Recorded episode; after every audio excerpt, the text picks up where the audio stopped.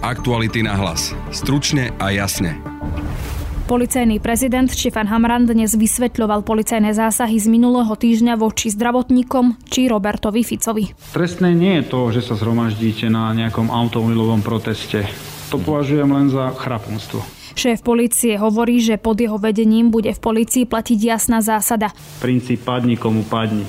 Tak minulý týždeň padlo, konkrétne niekoľkokrát. Napráva si policia renomé alebo ako čítať slova Štefana Hamrana. Rozoberieme si to s komentátorom Aktualit Marekom Vagovičom. Naozaj za Petra Kovažika bola laxná, meká, možno sa obávala nejakých protiakcií, že bude kritizovaná a Štefan Hamran nastúpil úplne s iným cieľom. V druhej téme dnešného podcastu sa bude Petr Hanák rozprávať s politologom Grigoriom Mesežnikovom o požiadavkách ruského prezidenta Vladimíra Putina a či nimi sleduje ďalšiu vojnu na Ukrajine. Ukrajina určite bude bojovať a v tomto boji, ak teda k tomu nedaj Bože dojde, mali by sme ju podporovať všetkými možnými prostriedkami, materiálnymi, politickými, samozrejme ekonomickými, dodávkou zbraní. Práve počúvate podcast Aktuality na hlas a moje meno je Denisa Hopková. Výnimočný dizajn, svetlá v tvare anielských krídel a najlepšia bezpečnosť v triede. Také je obľúbené SUV Hyundai Tucson. Posaďte sa do jeho komfortných sedadiel a užite si jazdu s náladovým osvetlením, veľkou obrazovkou a špičkovými technológiami. Užite si zimu s Tucsonom. V Autopolis Bratislava máme autá i hneď k odberu. Navštívte Autopolis na Panonskej, Račianskej, Naboroch alebo kliknite na www.autopolis.sk. Aktuality na hlas. Stručne a jasne. Bohužiaľ prišli prvý na ranu. Takto dnes vysvetľoval policajný prezident Štefan Hamran minulotýžňové zásahy voči zdravotníkom. Polícia podľa jej šéfa zakročí voči všetkým bez rozdielu. Sú to ľudia, po boku ktorých deň čo deň bojujeme v našich uliciach za to, aby sme zachránili čo najviac ľudských životov v týchto ťažkých časoch. Práve preto nás to nesmierne mrzelo, že sme museli zakročiť práve proti ním. Roky sme tu počúvali omielať zo strany našich politikov princíp padni komu padni. Tak minulý týždeň padlo konkrétne niekoľkokrát. Veľmi ma teší, že s odstupom času naši zdravotníci kolegovia pochopili, že ich legitimné požiadavky nemôžu pretláčať cez nelegitimné spôsoby alebo metódy pretože narazia na policajný zbor. Ak by nenarazili pri porušovaní protipandemických opatrení, tak ja ako policajný prezident som zlyhal a moji kolegovia ako profesionáli tiež. Štefan Hamran dnes vysvetľoval aj štvrtkové predvedenie Roberta Fica na policajnú stanicu pre protest ľudí v autách v Bratislave. Fica podľa šéfa policie nestíhajú za to, že sa zúčastnil protestu, ale že na masový protest zvolával a vyzýval ľudí. Druhý, komu padlo, je pán Robert Fico, poslanec Národnej rady, líder silnej opozičnej politickej strany. Odmietame akékoľvek tvrdenia o politizácii tohto zákroku, pretože Roberta Fica nestíhame za to, že sa zúčastnil nejakého masového zhromaždenia, ale bol som informovaný, že stíhame ho za to, že hromadne vyzýva na porušovanie dôležitej povinnosti uloženej zákonom.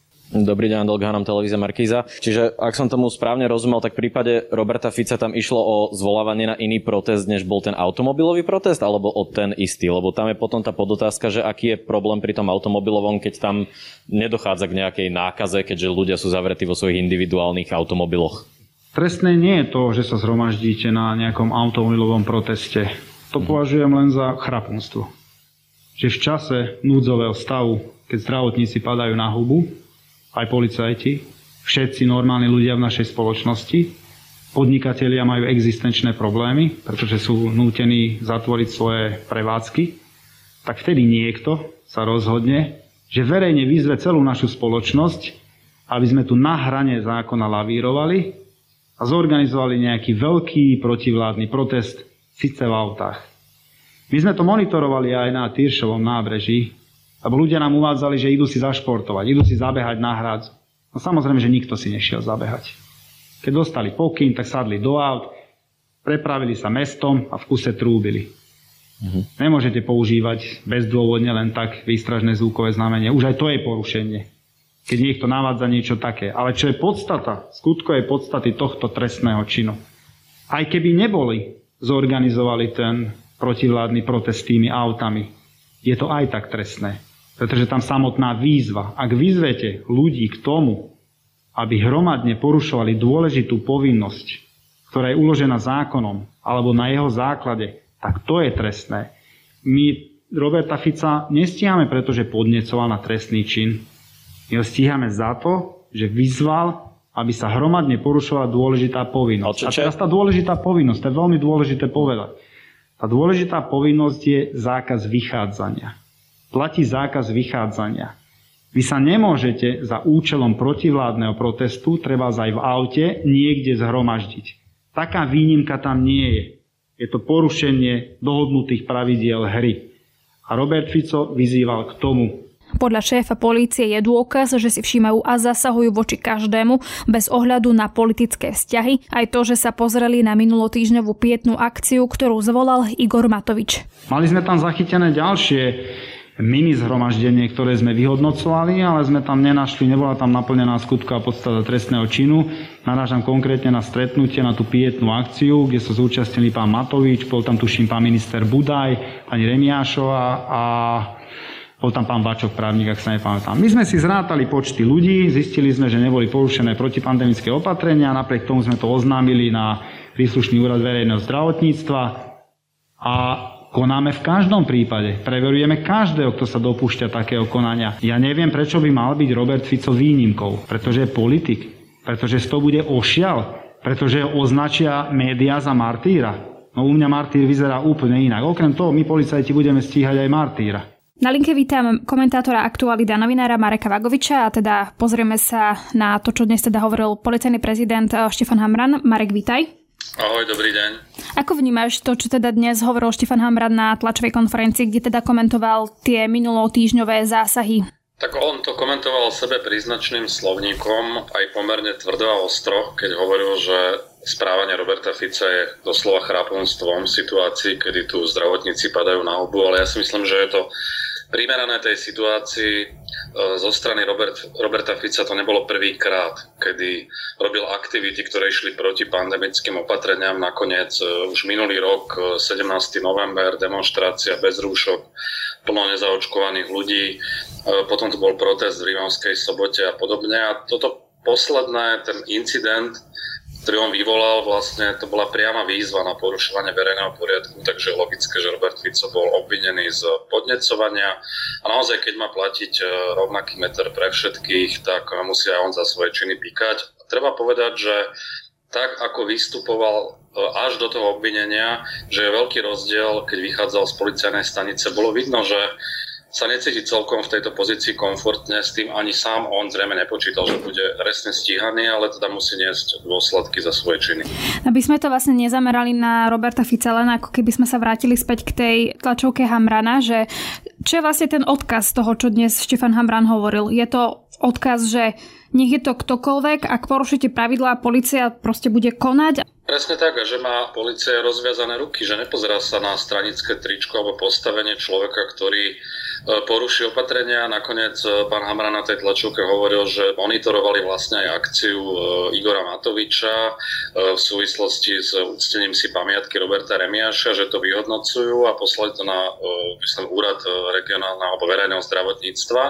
Čiže v zásade je úplne jedno kto je tá osoba, zákon platí pre každého. Je to aj nejaký možno spôsob, ako chce Hamran napraviť to renome policie, pretože policia bola v minulosti dosť kritizovaná za to, že nezasiahla počas veľkých protestov, ktoré boli napríklad pred úradom vlády alebo pred parlamentom. Tak samozrejme, keď si pozrieme ten posledný rok, keď bol ešte policajným prezidentom Peter Kovažík, tak e, policia bola podľa mňa právom kritizovaná za to, že vôbec e, nekonala. Začalo sa to vlastne až tým zásahom v Lidli a to už vlastne viedol policiu Štefan Hamra. Naozaj za Petra Kovažíka bola laxná, meká, možno sa obávala nejakých protiakcií, že bude kritizovaná a Štefan Hamra nastúpil úplne s iným cieľom a snaží sa ako keby naspäť vrátiť e, tú autoritu štátu späť do rúk.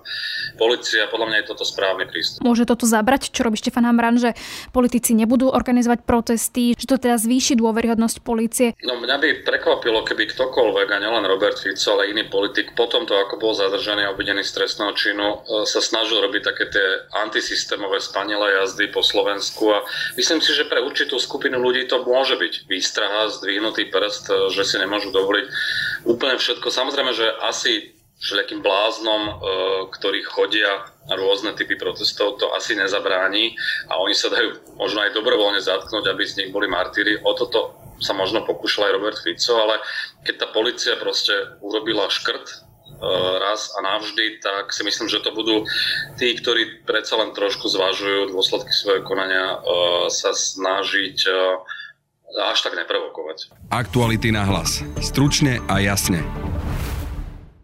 Pri mikrofóne mám teraz politológa Grigoria Mesežníková a budeme sa rozprávať o vzťahoch Ruska, USA a hroziacej ďalšej vojne alebo pokračovaní vojny na Ukrajine. Dobrý deň, pán Mesežníkov. Nepozdravujem, dobrý deň, prajem. Tak ako by ste to vy nazvali? Hroziace vojna alebo pokračovanie vojny?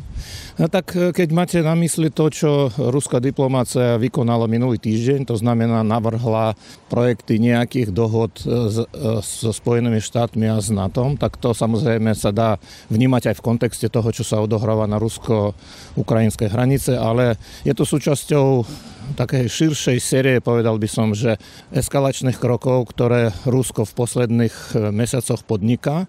Tu vám do toho skočím. Poďme si zrekapitulovať, čo vlastne ten Putin od Bidena na tom video hovore žiadal, lebo oni to zverejnili, e, ak sa nemýlim, za minulý týždeň v nejakých dokumentoch, v ktorých hovorili o mnohých veciach, ktoré mňa teda osobne prekvapili, že prečo Rusko chce, aby napríklad sa Američania vôbec neangažovali v Európe, alebo e, som to pochopil správne, že chcú nejakú reštrukturalizáciu NATO? Je to revízia, v podstate je to revízia celého systému medzinárodných vzťahov, tak ako sa sformoval po druhej svetovej vojne, ale najmä po rozpade Sovietskeho zväzu, keďže Sovietský zväz utrpel, ako myslím si, že fiasko v, v studenej vojne.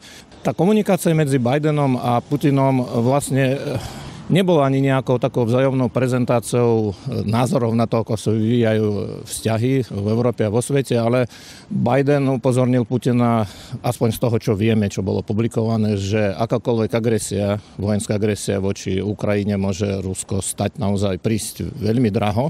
No a Putin tak e, tým, že považuje samotný tento kontakt za akési akceptovanie Ruska po tých dlhých rokoch fakticky izolácie za rovnoprávneho partnera ako by, e, tak e, sa rozhodol, že bude teraz eskalovať tie vzťahy, aj vzhľadom na to, že sa situácia v Ukrajine sa nevyvíja tak, ako by Kremel si predstavoval. To znamená, Ukrajina napriek všetkým možným proste ruským podvratným aktivitám, pokračovaniu vojenských aktivít, takých selektívnych vojenských aktivít na východe Ukrajiny, predsa len tento štát vydržal, má stále veľkú podporu zo strany Európy, zo strany Spojených štátov. Dobre, ale opäť vás vrátim k tomu, že čo vlastne teda ten Putin od Bidena chcel, lebo tam bol zoznam takých požiadaviek pomerne, by som povedal, smelé, smelé je slabé slovo, ale pomerne veľmi až takých nesplniteľných až, nie? Čo sa týka samotnej tej komunikácie, tak bolo zverejnené nejaké komunike odlišné teda z obi dvoch strán, ale teraz asi máte na mysli, keď hovoríte o požiadavkách, tie dva dokumenty. Však Rusko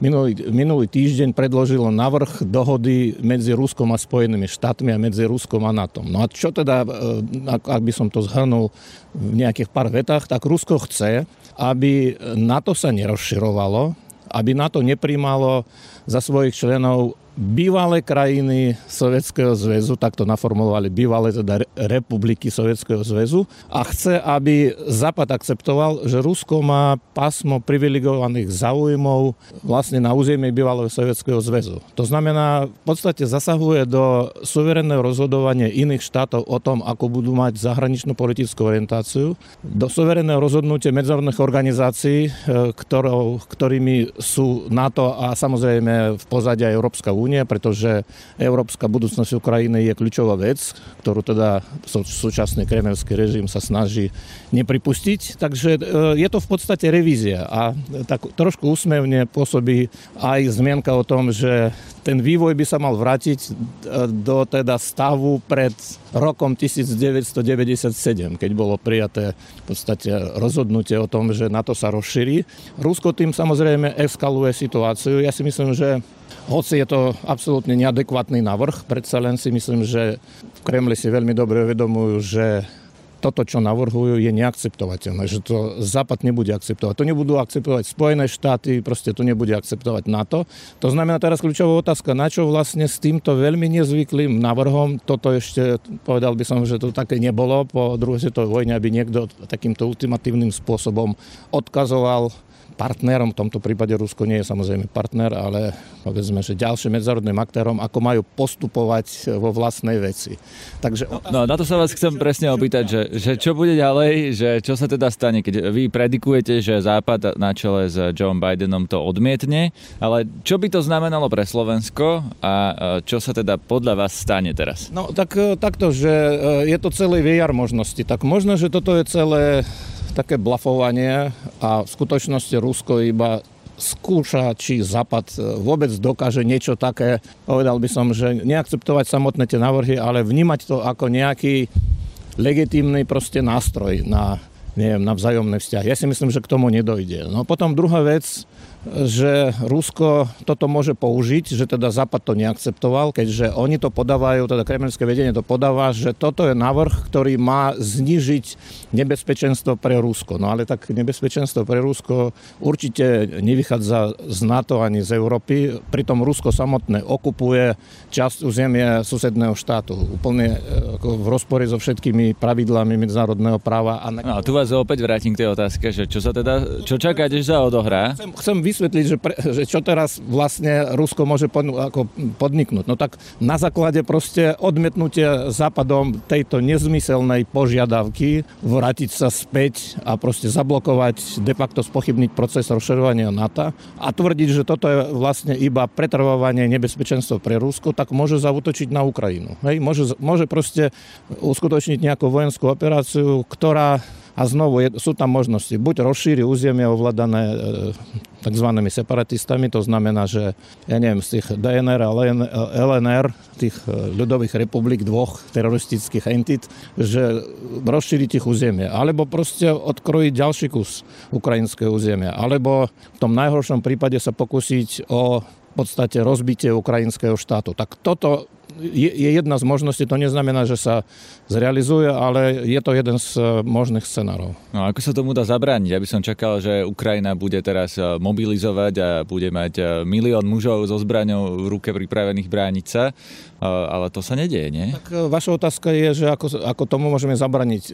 Tak Neviem, či by sme mohli tomu zabraniť v prípade, keď e, kremelský vládca sa už rozhodol, že už má v trezore nejaký operačný plán a bude postupovať v súlade s tým svojim protokolom, ktorý možno, že už posudili s členmi naj, najúžšieho vedenia. Dobre, čo sa on rozhodol je jedna vec, čo sa vlastne reálne dá urobiť, alebo čo mu vlastne všetci ostatní dovolia urobiť, je asi vec druhá. No, Ukrajina určite bude bojovať a v tomto boji, ak teda k tomu nedaj Bože dojde, mali by sme ju podporovať všetkými možnými prostriedkami, materiálnymi, politickými, samozrejme ekonomickými, dodávkou zbraní, e, odmietnutím samozrejme všetkých tých návrhov e, Ruska, teda Kremla, ktoré sú v rozpore s našimi prioritami zahranično-politickými, s našou orientáciou, s našou príslušnosťou k zoskupeniam, ktoré nám dávajú ako garancie bezpečnosti, dávajú nám proste podiel na ekonomickej stabilite a tak ďalej. Čiže... Tu vám opäť do toho skočím, toto už sa vlastne raz odohralo. V 2014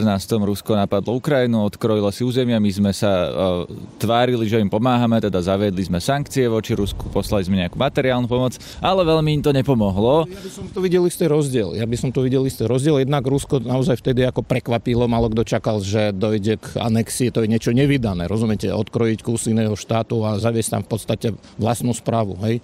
Ukrajina sa nebranila. Ukrajina sa branila až v tom e, druhom, e, v druhom štádiu, keď e, bojovala s tými s nasadenými separatistami a tedy Rusko takou obmedzenou, obmedzeným zasahom v podstate tú ukrajinskú armádu, ktorá bola slabšia, porazilo. No dnes ukrajinská armáda bude bojovať, dnes svet je minimálne Západ, teda ten kolektívny Západ je lepšie pripravený. Tie sankcie, ktoré sa zavedli, samozrejme mali svoj z pohľadu Ruska negatívny efekt, ale myslím si, že neboli dostatočné teraz a to bolo aj súčasťou, tak ako americká samotná administratíva to zverejňovala celý čas, že súčasťou odpovede by boli oveľa tvrdšie sankcie, ktoré by znamenali totálne embargo na obchodovanie s Ruskom, najmä teda na energetické suroviny, odpojenie Ruska od medzinárodného bankovského systému SWIFT, všemožná podpora Ukrajiny e, prostredníctvom dodávok naozaj letálnych zbraní už momentálne sa aj uskutočňujú, takže pre Rusko cena za možný vojenský zásah, prípadne nejakú väčšiu operáciu by mohla byť vyššia než zisky. Takže v súčasnosti proste Západ sa usiluje o toto. Aby teda, keďže e, Západ bojovať momentálne s Ruskom z rôznych dôvodov asi nebude, Ukrajina nie je súčasťou NATO, podľa mňa bolo chybou, že sme Ukrajine nedali aj Gruzínsku e, plán členstva v Aliancii v roku 2008. Čiže Západ bojovať nebude, ale môže sám sebe pomôcť a pomôcť samozrejme e, Ukrajine obhajiť svoju štátnu samostatnosť tým, že bude, bude jej pomáhať a Slovensko by malo byť tou najpevnejšou súčasťou aliancie v prospech Ukrajiny je to náš susedný štát. Susedná... Podľa vás, prepačte, reálne sa stane to, že tam dôjde k ďalšej vojne? To sa vlastne vraciame na začiatok toho rozhovoru. Vojna momentálne v takej menej intenzívnej podobe pokračuje. Však na východe Ukrajiny, ak teda sledujete správy, tak každý deň sú prestrelky, dosť často hynú ľudia. To sa tam deje už od roku 2014, alebo možno 16, odkedy tá vojna sa teda dostala do tohto štádia? Od 2015 E, už e, vojenské jednotky, ktoré sú stále pritomné. 35 tisíc vojakov e, proste dvoch armádnych korpusov proste sú pritomní na území Ukrajiny, čiže je tam nejaká príprava, ktorá môže začať bojo, bojové aktivity priamo fakticky na území Ukrajiny a plus teda tých 100, viac než 100 tisíc vojakov e, ruských. To v roku 2015 také veľké množstvo vojakov pri e, ukrajinsko-ruských hranicách ruských vojakov nebolo. A pritom ešte zrejme ne, ne všetko bolo presunuté, 1100 tankov je tam, takže e, dnes je situácia veľa vážnejšia a proste tieto signály svedčia o tom, že Rusko uvažuje o nejakej forme vojenského zásahu a keď sa vrátim teraz na začiatok, že tieto podľa mňa nezmyselné, absolútne neadekvátne návrhy, ktoré samozrejme Západ, Spojené štáty NATO musia odmietnúť, môžu poslúžiť ako zamienka práve na v podstate na vyprovokovanie vojenského konfliktu na východe Ukrajiny. Tak to je pre dnes všetko, ale viac našich podcastov nájdete na webe Aktuality.sk a v podcastových aplikáciách. Na dnešnom podcaste spolupracovali Adam Oleš, Matej Ohrablo a Peter Hanák. Od mikrofónu sa lúči a pekný deň želá Denisa Hopková. Aktuality na hlas. Stručne a jasne.